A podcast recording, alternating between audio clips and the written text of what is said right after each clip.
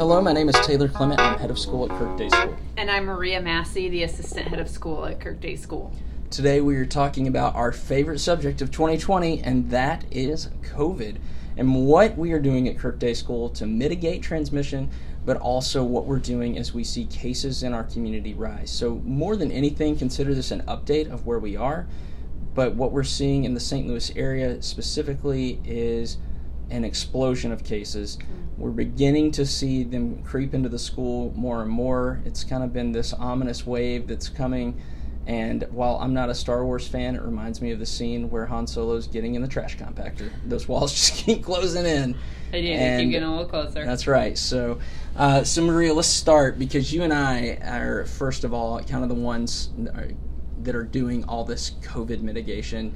We're the ones that have kind of um, done everything. You specifically have taken the course at Johns Hopkins, um, and we've seen a lot of things go from theory to practicality yeah. of how they're being implemented. So we made it 13 weeks without a case, mm-hmm. which is incredible. Mm-hmm. But why do you think we made it so far without a case?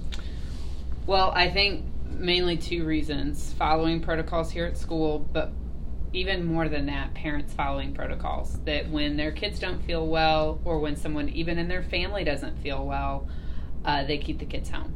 And that's what has prevented any other kind of quote close calls that we've had prior to this is that people have kept their kids home if they're feeling bad or if someone else in their family's feeling bad, which I think really has proven to be the best way to stop even cases from coming into our school which you know we always say cases are inevitable but transmission is preventable and that's what we've seen that i mean honestly like uh, being able to say that we've had zero cases on campus for as many weeks as we did was mostly because our parents are doing an excellent job of keeping kids home when they think that they're sick or when the child is sick themselves. Well, and I want to I want to talk about that too. Number one, I want to absolutely um, just admonish our faculty for this. Yes, um, they have just done such an incredible job of obeying what we ask them to mm-hmm. do, not just what the county and, and, and the city yeah. does, but um, this has been one of those things that is tough because there are politics involved. Mm-hmm. I'll be the first to tell you there are politics involved in COVID. I don't mind saying that. What politics? I'll leave that to somebody else. But it's tough to know where to stand and make mm-hmm. a stand on on this issue. And if there's one thing I've learned about even leading through COVID, is that you do your best to strip away the gray matter, mm-hmm. the matter that, that's going to be confusing, and get it to as binary as possible, as black and white as possible. And so I'm going to throw throw a few things out, and let's let's start by unpacking this. If someone gets symptoms, mm-hmm. they should wait two days to see if the symptoms are either a typical seasonal allergies or b maybe just a common cold, yeah. not COVID. So they wait two days if you were exposed to someone and you're positive of that exposure, you want to wait five to seven days before you get tested. If you go and have symptoms and you get tested, you now need to quarantine for 10 days. If you're a family member, you now need to quarantine for 24 days. The 10 that your family member is sick, and then an additional 14.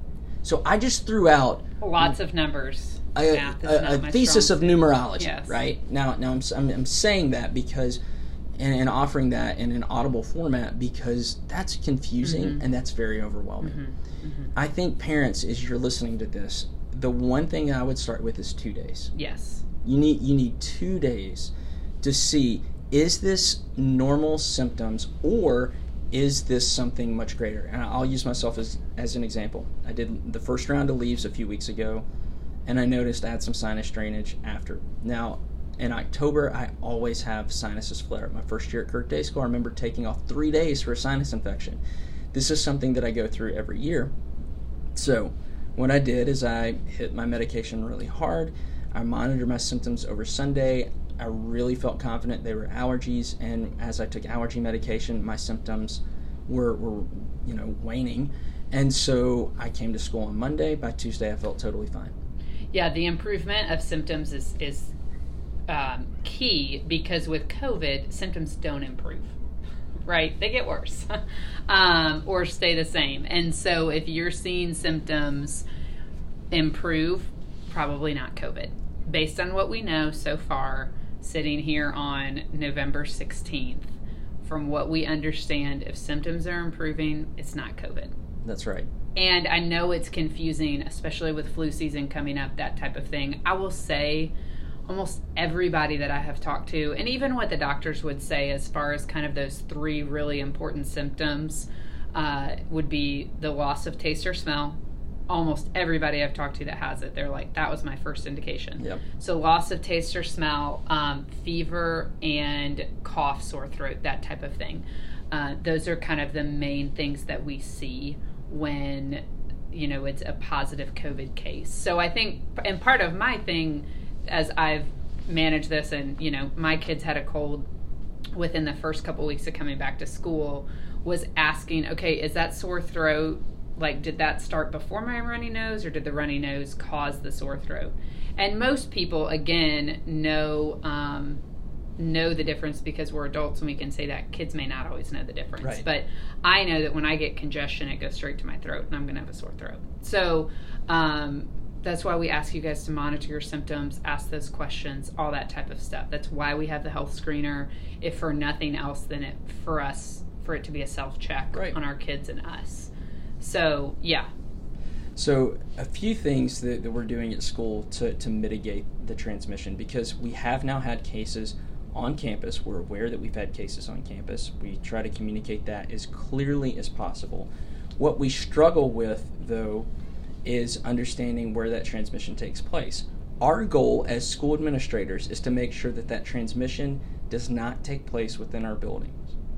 And so far, again, sitting here Monday, November 16th, any of the positive COVID cases that we have had, they have not been transmitted to our knowledge at this point to anyone on campus, That is correct. which is so key and is the reason that we're still here. Amen to that. Yeah.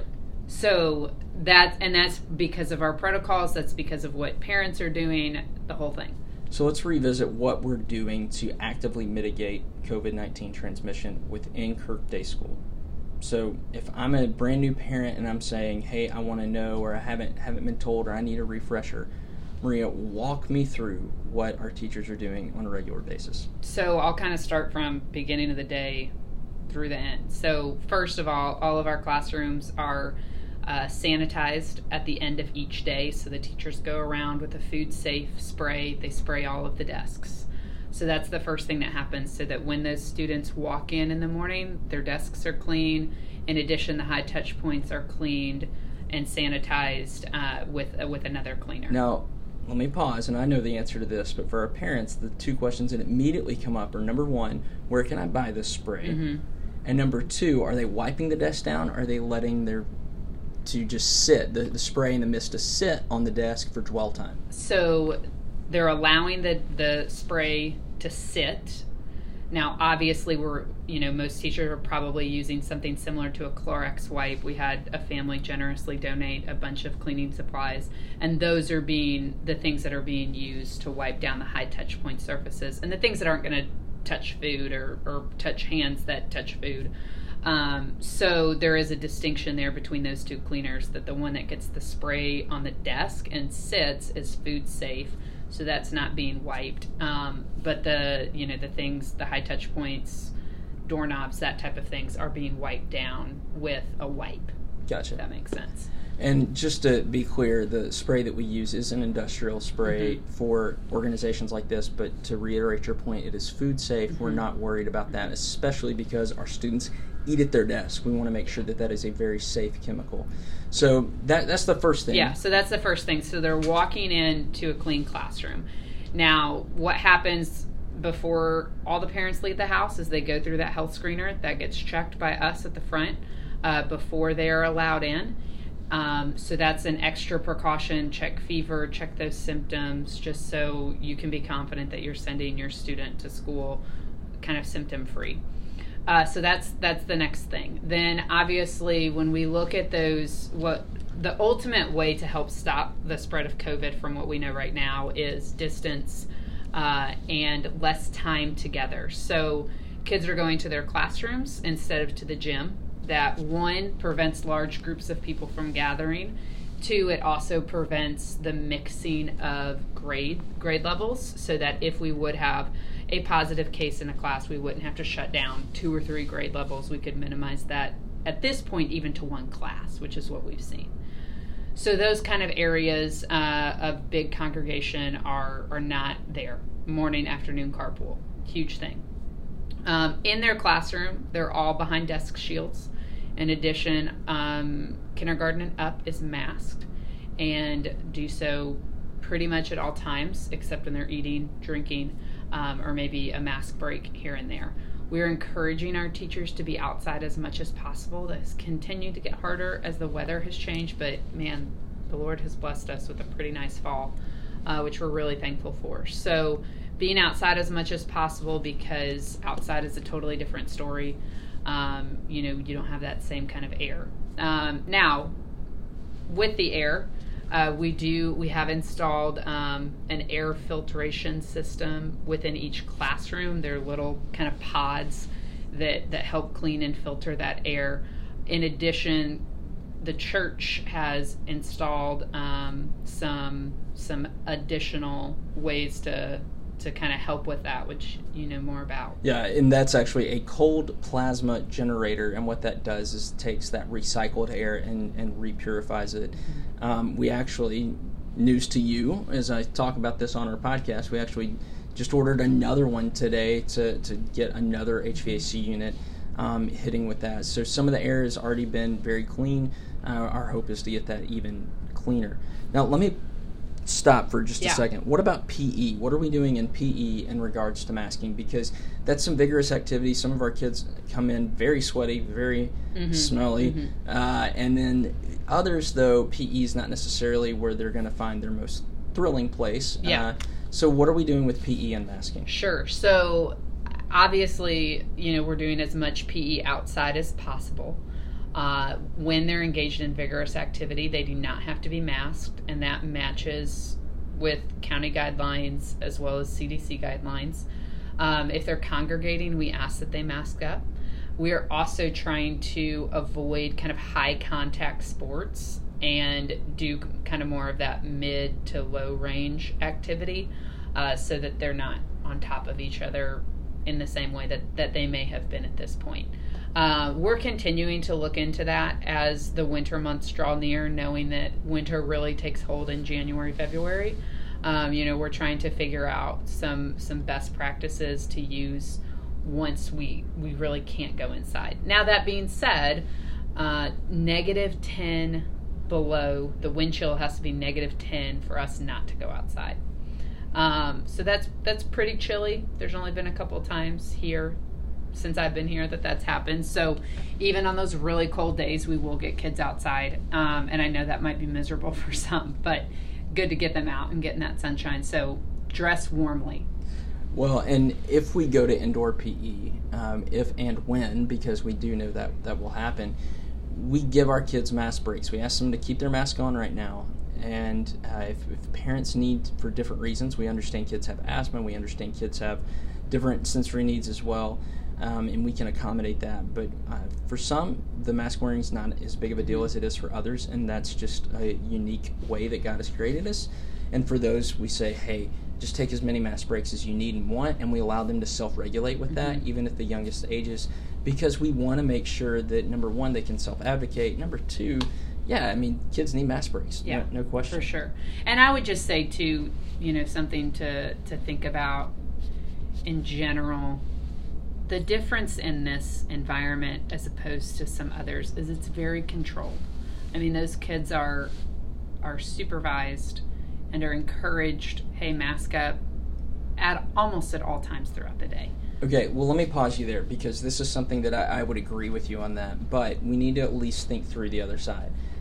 Typically, if you were to say, I'm going to a restaurant in the winter, that's not where you're going to pick up flu maybe some food poisoning and a bad day, but you're not going to pick up flu there. You might not pick up flu necessarily other places. You would pick up flu at church and definitely the cesspool that is in elementary school. Yeah, right? For sure. However, in the 2020 world that we live in, it's like the upside down because schools are now the safest Mm-hmm. place for kids because of this controlled or structured environment. Talk a little bit about that because this is something that I, I feel like is is really interesting and a little bit bucks the trend that we're used to this time of year because schools have to sometimes even shut down because of sickness. Oh yeah, when this first came out, I was like, "Oh my gosh, this is going to be miserable, right? It's going to affect kids. It's going to and and for whatever reason, the doctors that we continue to talk to, um, you know, on our we have a call every Thursday um, with the doctors, pediatric infectious disease doctors at WashU, and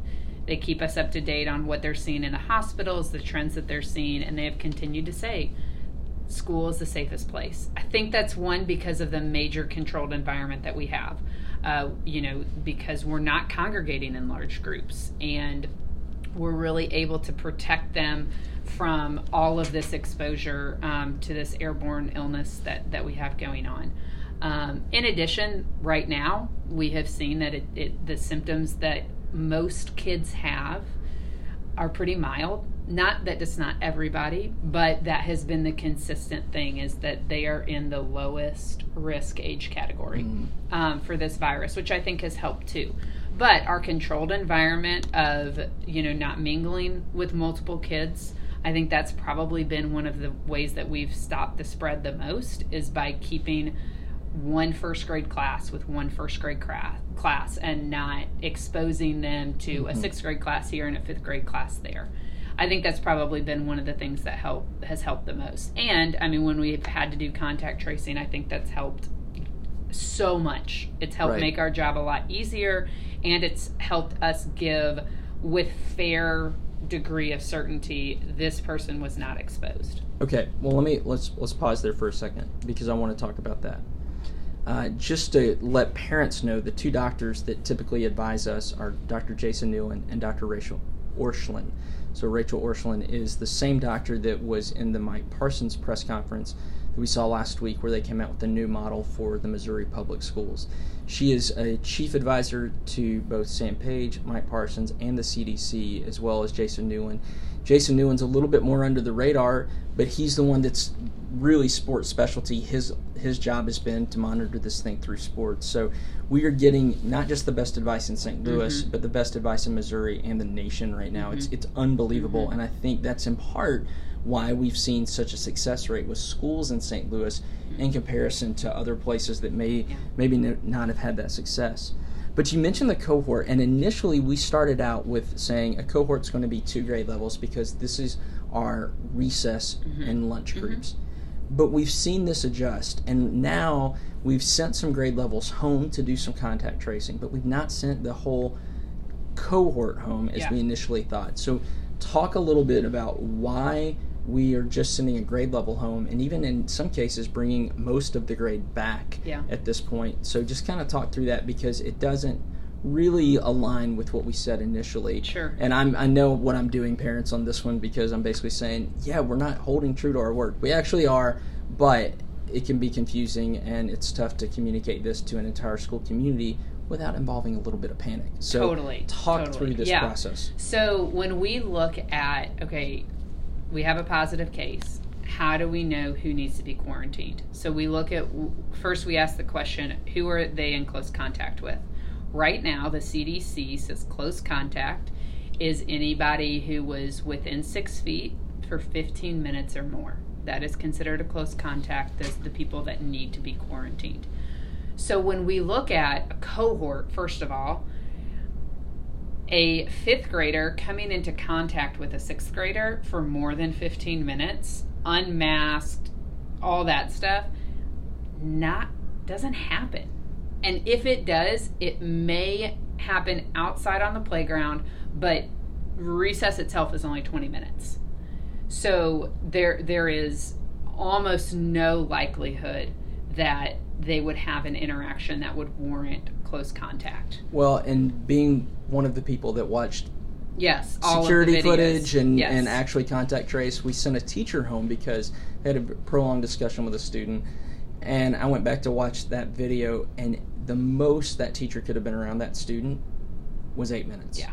Another student was around uh, a student who tested positive, and was like, "Oh man, uh, we're really worried about that," and it ended up being five minutes. And of course, you know, our our judgment of time versus time Yeah, accuracy is always off. Exactly. But in this case, it's really interesting Yeah. to be within that six feet. It's actually a lot harder in, in our current scenario. Now, that's for Kirk Day School. I'm not saying that can't happen in other places, but we're talking outdoor recess right now and what we hope to continue throughout the winter. And we've even had our kids out there and play. One day I saw my son came in and he was soaked, uh, happy, but he was soaked, and they were trying to keep them outside. So I think that's a good point to Yeah. make. Yeah. So when we started kind of recognizing once we got the kids in the building and seeing, okay, where are they overlapping? You know, we we had set those rules, those kind of expectations in place even when we were still thinking about doing lunch in the in the fellowship hall. And we decided not to do that. Partly so that we wouldn't have to send an entire cohort home Right. For you know one kid that tests positive. Um, because anybody that's around somebody that tests positive they have to go into quarantine. Um, and so then you know when we when we started looking at those those cases that we've had and we could go back and contact trace because again we know so clearly the places where kids are having contact with each other it's very clear now because of the schedule that we keep and the protocols that we have in place we're very easy easily able to say uh, you know this person did not have contact with this person. Um, in addition to that we also you know all of our desks are about six feet apart and when when they're not we measure um, to make sure you know to assure us we know we're not within that limit um, but also take that extra precaution of okay the people in that desk radius those are the ones that could potentially be at home um, or could have potentially be exposed and need to be at home. So we have definitely fallen on the cautious side of that. Um, now that being said, I will say, you know, in addition to so when we look at close contact, right, it's 15 minutes or more, six feet or less apart, with a confirmed positive case. So therefore, let's say I'm a confirmed positive case. You have contact with me that would be constituted as close contact no one in your family has to quarantine. Right. Because they have not had contact with me. It would just be you. And so that's why we're also able um, to bring classes back and we're able to let siblings come because those siblings have, have not had close contact with a confirmed positive case. Now, let me throw a wrench into this. Teachers. Yeah. What about teachers? Because teachers are with those children for longer than 15 minutes. But for us, the question that we've had to ask is what about that six feet Yes. foot rule? And this is really interesting. When you think about the way our teachers teach, we're not really seeing them be within six feet for mm-hmm. longer than 15 minutes. And that, I, I, I just want to say that's the caveat. So, for instance, Yes. if we have music class, which they're not singing in music class, if Mrs. Smith goes in to a classroom and that class ends up going home, we're not worried about Mrs. Smith because she hasn't been within six feet for longer than 15 minutes with that particular student. Yeah. The other thing that you, you have are seating charts. Tell me about that. Yeah, so at the beginning of the year, uh, we decided to ask all of the teachers to supply us with seating charts so that if if we had a case, we could say, okay, this person sat next to this person, so they definitely need to go home. But and this is more concerning for our upper grades too because they switch classes. But hey, this person they're on the opposite side of the room and they don't need to be quarantined. Right. So it's been again really helpful in contact tracing to be able to identify who those close contacts were. And I would say long term, our goal is going to be once we see a student who has a case in the building, which we are expecting and we have been planning on that, once we have that student in the building, our goal would be to contact trace the grade, bring as many students back as possible, including students within the cl- classroom. Now, to date, we're not doing that because we're seeing such a high rise in cases. We want to just be uh, extra, extra cautious because uh, you know you don't want to bring some kids back and then find out that they've been uh, they've been exposed. But long term, this is going to be our plan. So let's talk about a couple more things and then we're going to wrap up. Um, two more real things that I think are on on the pr- presence of mind. One, maybe not as much as the other, but is visitors within the building. We've had some mm-hmm. visitors in the building. We've mm-hmm. had parent teacher conferences. Mm-hmm. We've had a few guest speakers, not many. But tell me about visitors in the building. If my child comes home and says, I saw Mrs. Rush talking to some people today and they came in our classroom or something like that, tell me about that process from your perspective, and then I'll be um, adding a few Yeah. things. But go ahead. So I would say first of all, again, we look at that controlled versus uncontrolled environment. Um, this is they're coming into a very controlled environment. We still enact the same safety protocols, whether it be with someone coming in for a tour. We take their temperatures. We have them do a health screening before they walk in the building. All of you that came to parent teacher conferences know that. Um, and that allows us to have that extra step of, of security um, and you know simple kind of protocols like that have allowed us to have some visitors um, that six foot rule is really what's helpful and we make sure that we maintain that at all times as much as possible because that's really where where we see a lot of help in mitigating that risk. Uh, so that's what the volunteer or any anybody that has come in the building, what that has looked like. In addition, there's always been a very important purpose for them being in here, uh, and we take that into consideration. Anybody that's coming um, into this building, we make sure that it is necessary uh, for for them to be in. Right. And I will say, admission season is in October, November type of thing, typically in St. Louis. Jennifer meets with them prior. We do plenty to mitigate the amount of time that they're on campus, uh, including any follow ups. So we're, we're doing our best with that Yeah. as well. We do consider them essential visitors, though, because that's the livelihood of our school and the future of our school. Yes. All right. Last thing before we get to, to maybe one announcement, and that is this Parsons versus Page. There are kind of two schools of thoughts. Mm-hmm. One came out last week with Mike Parsons. Sam Page said no for St. Louis County, or really the health department did, but under his leadership. So, Mike Parsons has said this if a student tests positive within a class, no one has to go home if everyone was wearing mm-hmm. personal protective equipment. So that means a mask, there were dividers involved, things like that. Proper procedures were being followed. Don't send everyone home, just send that one student home. The page model, though, would say no, you need to contact trace, and based on what we've understood from the health department, send the students who were, th- were within six feet for 15 minutes or more home. Now, w- there's two reasons that we do this. Number one, uh, I would say the Parsons model saves a ton of time, Oh, and it allows people to, to stay in school, especially kids who might be more at risk um, Yeah. within the city and the public sector. The page model, on the other hand, though, I would say definitely leans more on the safety side because there have been protocols that are followed, but we can't always hit that. So we're looking at this Mm-hmm. and we're kind of we're kind of questioning where to go next. But any any thoughts as we kind of begin to navigate the Parsons and Page models, especially as we see cases on the rise and and looking looking toward the future? What what are kind of the benefits of both, and, and why do you think we'd lean one way or the other? Just in a personal opinion, mm-hmm. not necessarily as a school right now.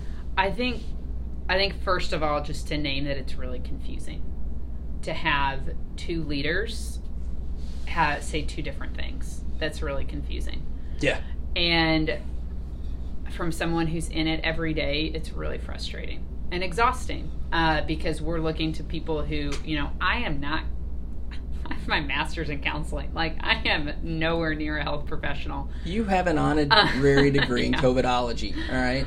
but um, you know then it, it puts it puts some pressure on us to make a decision for a lot of people that have a lot of different opinions and so i think that's what's confusing to us is we're looking to someone who knows more about this to, to help guide and direct us and when we get two different messages that makes our our life and our decisions harder um, because of those two two different different opinions uh, that being said, I think we're trying to navigate these waters because the county health department has come out and said we're not following Parsons' model. You've got to follow ours. You've it doesn't matter if they're if they're masked or unmasked. If they've had exposure and meet that close contact, they have to go home and quarantine for 14 days.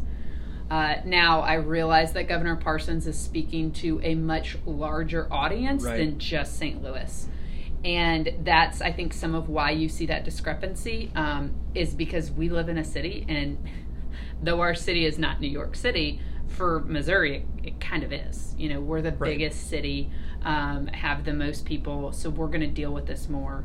We're going to have more cases just simply because of our of our population. So uh, we're we're weighing that. We're trying to find out find that happy medium.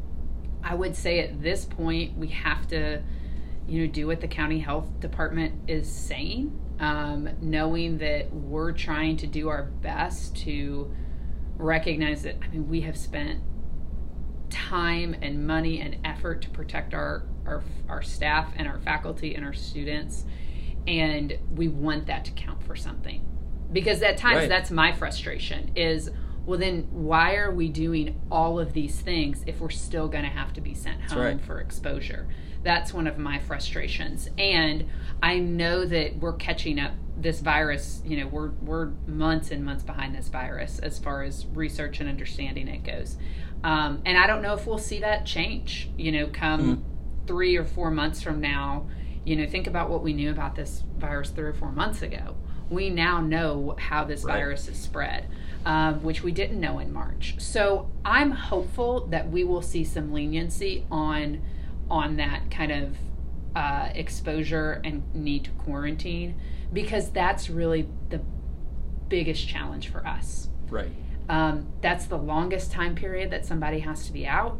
Uh, you would almost, for time's sake, rather have the virus than not because at that point you can come back about four to Someone five that days had corona actually, or COVID, actually said that exact word to me. It Yes. was easier on me to have the virus time wise than it was on my Yes. family because of this. because, And, and I, I would agree with that. Um, so let me let me say this: one of the things families that we are working on are really figuring out what our next steps are between this November December time window because we know the days are getting shorter, the days are getting colder, which means that sickness is on the rise. So, what we're looking at are different ways to mitigate the virus, and one of the best ways to do that, frankly, is to stay home. it's and time. We we need time. Right. You know that's the the thing that we're always running up against that we've seen in the cases that we've had. We need to buy ourselves some time. Right. So, to be able to buy ourselves some time, one of the things that we want to do is call school Monday, November 30th, and Tuesday, December 1st, which is the Monday and Tuesday after Thanksgiving. We want those days off, and we ask that you stay home. That gives us two days. Now, let's go back to the beginning of the mm-hmm. podcast and what we talked about two days. So, we want you to take those two days and monitor symptoms because if you travel for Thanksgiving, you're around family, even if it's a gathering of less than 10, great. But if somebody has the virus and you depart on Saturday or Sunday, which is a little bit more typical than just a local Thursday gathering, if you travel and you have that, that gives you two days to monitor symptoms to see if anything rises or if someone that you were around within th- those two days has COVID and now you have an exposure. That way, those two days gives us enough time to say, hey, I'm not coming to school or I'm coming to school because I feel confident in my ability to do that. So it's two days worth of judging. So we're announcing that on this podcast. There'll be more information about that, but that's also the rationale. It's a little easier to do that over over um, an audio recording than it is just to type that in an email. But Monday, November 30th, and Tuesday, December 1st, we will take off to have extra time just to quarantine in a post Thanksgiving realm. Yeah, because like we've said, the quarantining is what is the biggest challenge that we face. Absolutely. That's, I mean, obviously, we don't want anybody to get sick and deal with symptoms. Of course, that. But given our population, given what our population is up against, the quarantining is what causes the, the, the main issues aside from the illness side. But yeah, so I I I want us to be able to celebrate Thanksgiving, to have time with our family, um, and not have to come back to school anxious, worried. You know, what do we have? Do we have anything? So hopefully, this will give us a little bit more time to do that. Absolutely. Well, we hope that this podcast has been beneficial to you and just being able to explain some of the COVID theses that are out there because there's so much. It's so confusing and it's a moving target, and we do our best to hit that target. Um, remember that we might be hitting the target, but maybe not the bullseye as it moves. Uh, And I know the expectation often is to hit that bullseye. We're doing our best with it, But there are many, many things and differing opinions out there, and we're doing our best to, to just let you know and be transparent about this. We, are not trying to hide anything. Mm-hmm. We're not trying to do anything uh, disingenuous because we realize that we are partnering with you as parents. We're partnering with you as co laborers of this virus, and we want to do that well. So, parents, if you have any questions, feel free to reach out to, to either myself or Miss Massey. We'd love to talk more about this with you. Um, we're happy to answer questions. And just know that we're going to do our best to stay open, to protect you, to protect your children, to protect our faculty and staff. But in the meantime, we wish you a happy holidays for the first time uh, this year, and we hope to see you soon.